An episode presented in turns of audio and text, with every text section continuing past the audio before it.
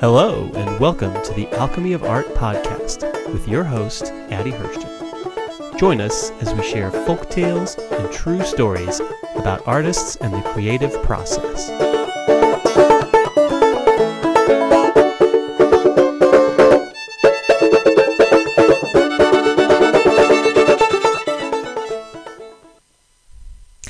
We start with a quote of the day. This was said by Michelangelo. The sculptor's hand can break the spell to free the figures slumbering in the stone. Hello, everyone. My name is Addie Hirschten. I'm a contemporary Impressionist painter, teacher with the Indianapolis Art Center, author, and public speaker. The purpose of this podcast is to share the folk tales and true stories about art and artists that I have collected as an art teacher. I hope they are as inspiring to you as they are to me. This is the story of Michelangelo's David, which is a true story as far as um, as far as what we know. Okay, in the year 1464, an artist by the name of Agostino was commissioned to create a large sculpture. He worked under the master craftsman Donatello for the Florence Cathedral in Italy. It would be an image of the biblical character David. Agostino started carving out the legs of the sculpture, but did not get very far along in the project. When Donatello died in 1466, Agostino left the enormous block of marble in the yard of the cathedral's workshop. It sat out in the wind and the rain for 30 five years. In 1501, the young artist Michelangelo saw the piece of marble neglected in the yard and begged to complete the sculpture of David. He was awarded a contract and worked on the project for over two years. The finished sculpture is considered a masterpiece of craftsmanship. David holds a rock in his hand. His glaring eyes are ready to fight the giant Goliath. The determined look on his face makes it easy for us to envision him easily defeating the giant. The statue is 14 feet tall and weighs over six tons. It is ironic that the character of David was small compared to the giant Goliath. now it is David who towers over visitors to the sculpture when they visit it in Florence my thoughts on this story. Um, it's said that one man's junk is another man's treasure. The lesson to be learned from this story is to always be on the lookout for materials that are right under your nose, perhaps neglected by others. Um,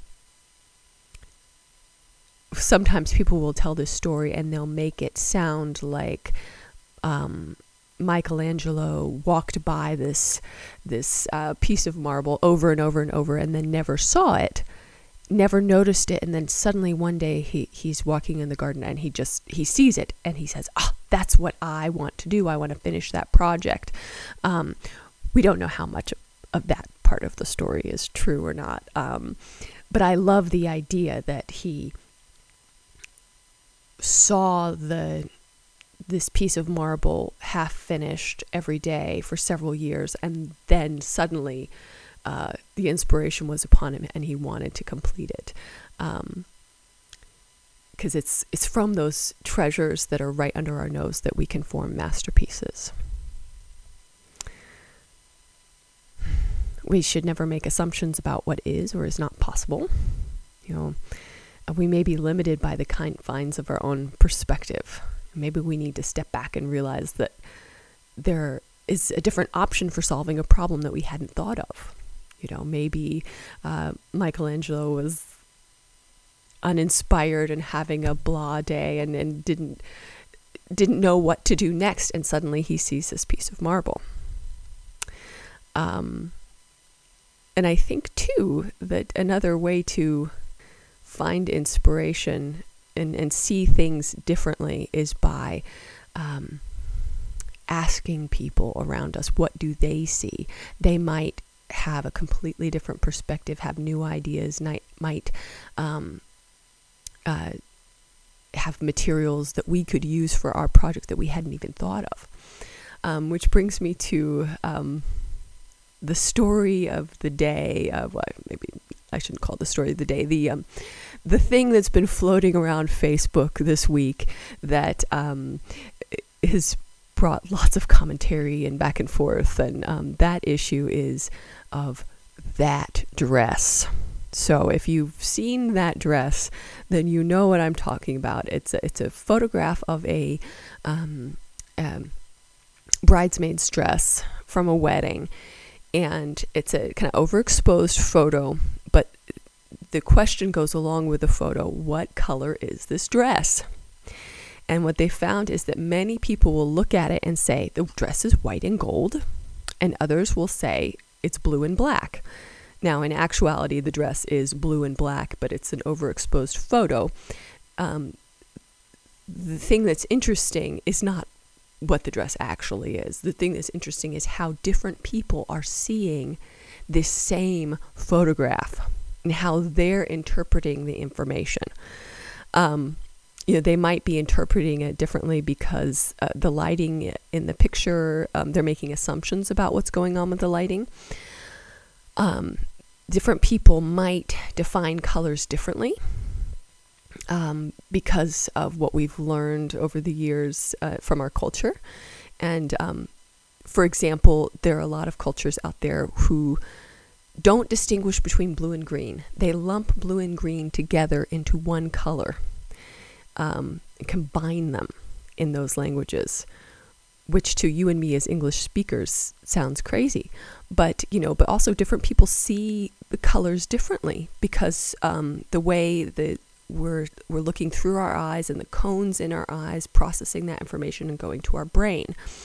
Um, I've learned just in the past few days because of that dress that there are some people who have more cones in their eyes. Um, that enable them to see more colors than others. Uh, that's rare, but um, but none the nonetheless, it is uh, the case. Um, also, of course, you're going to interpret the colors differently if you're colorblind. Um, what really blows my mind about this is that maybe my view of the world is completely different from another person's. Now, I know, you know, I'm not talking about, well, of course, somebody else has a different experience, but even what they are seeing might be completely different. What if you see red the way I see blue, and we just have different words for it because because of the way we've labeled things over the years. Um, but the way it's being interpreted in your brain might be the opposite. Um, uh, this just blows my mind, especially when we think about wait, if, how am I going to make a painting, and then um, I, I'm trying to communicate something to the viewer, and I want the viewer to understand it and see it the way I see it, and I'm trying to um, control what they're seeing with every color I put on, with every brushstroke, but maybe they're seeing something entirely differently, and it's not just um, because they're a different person and they have different tastes, but because they really are seeing it differently because of their eye structure, even. I mean, it's just this um, makes me feel uh, like I, I have no control, but that's okay. That's okay. I mean, we all get tripped up by these assumptions. Um, and uh, what if the assumptions we're making about what I see and what you see go deeper than not being aware of of somebody else's perspective. Your perspective might be inherently different, and this is just something to uh, take note of. Um, that's going to bring me to the questions from the listeners. Um, so, if you want to submit a question to the podcast and we can try to break it down and, and talk about it here, uh, please go to um, my website, which is azhirfineart.com, and fill out the contact form and then we'll add your question. So here's a question from a listener. They said, um, "How do you find inspiration?" Now, I we could do like ten podcasts on this, or we could write a book about the many different places we might go for inspiration. Um, but today, let's unpack uh, the lesson from Michelangelo's David, and we just try to look at things in a new way. We see, we look around and we see what do we already have that maybe we can improve on, that we can finish. Um, look around your house. What could you finish that's unfinished? Um, that might be a good starting point for finding inspiration. And that leads me to the book recommendation of the day. Um, so, I have been reading a book that's called 100 Things Every Designer Needs to Know About People, and it's by Susan Weinschenk. Um, for those of you who were fascinated by all the um, psychological analysis and the, the how our brains might be structured and and all the questions that were brought about by that dress. Um, read this book 100 things every designer needs to know about people because it um, explains how we process visual information in the brain is absolutely fascinating.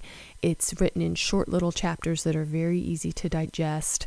Um, I've been blown away by a lot of the insights from it, um, from this book. You know, for example, that people look for patterns even when patterns aren't there. If they're shown uh, a visual um, structure of a bunch of blocks, they will project a pattern onto it even when the pattern's not there. Um, you know, and then how can we use that, what we know from psychology, because Susan Weinschenk is a, a psychologist, and then apply it to our design. Very well written book. Highly recommend it. All right, so coming to the end of our podcast for the day. Um, be on the lookout for my upcoming book, The Alchemy of Art Stories for the Classroom. Uh, it's a collection of 50 folk tales and true stories for art educators to read aloud to their students. And many of the stories shared in this podcast can be found in the book, along with recommended resources and lesson plan ideas.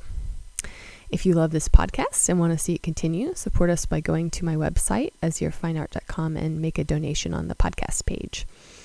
I'd love to hear from you. So, thanks everyone. May these stories about art and the creative process inspire you. May you find your voice. I want to hear what you have to say.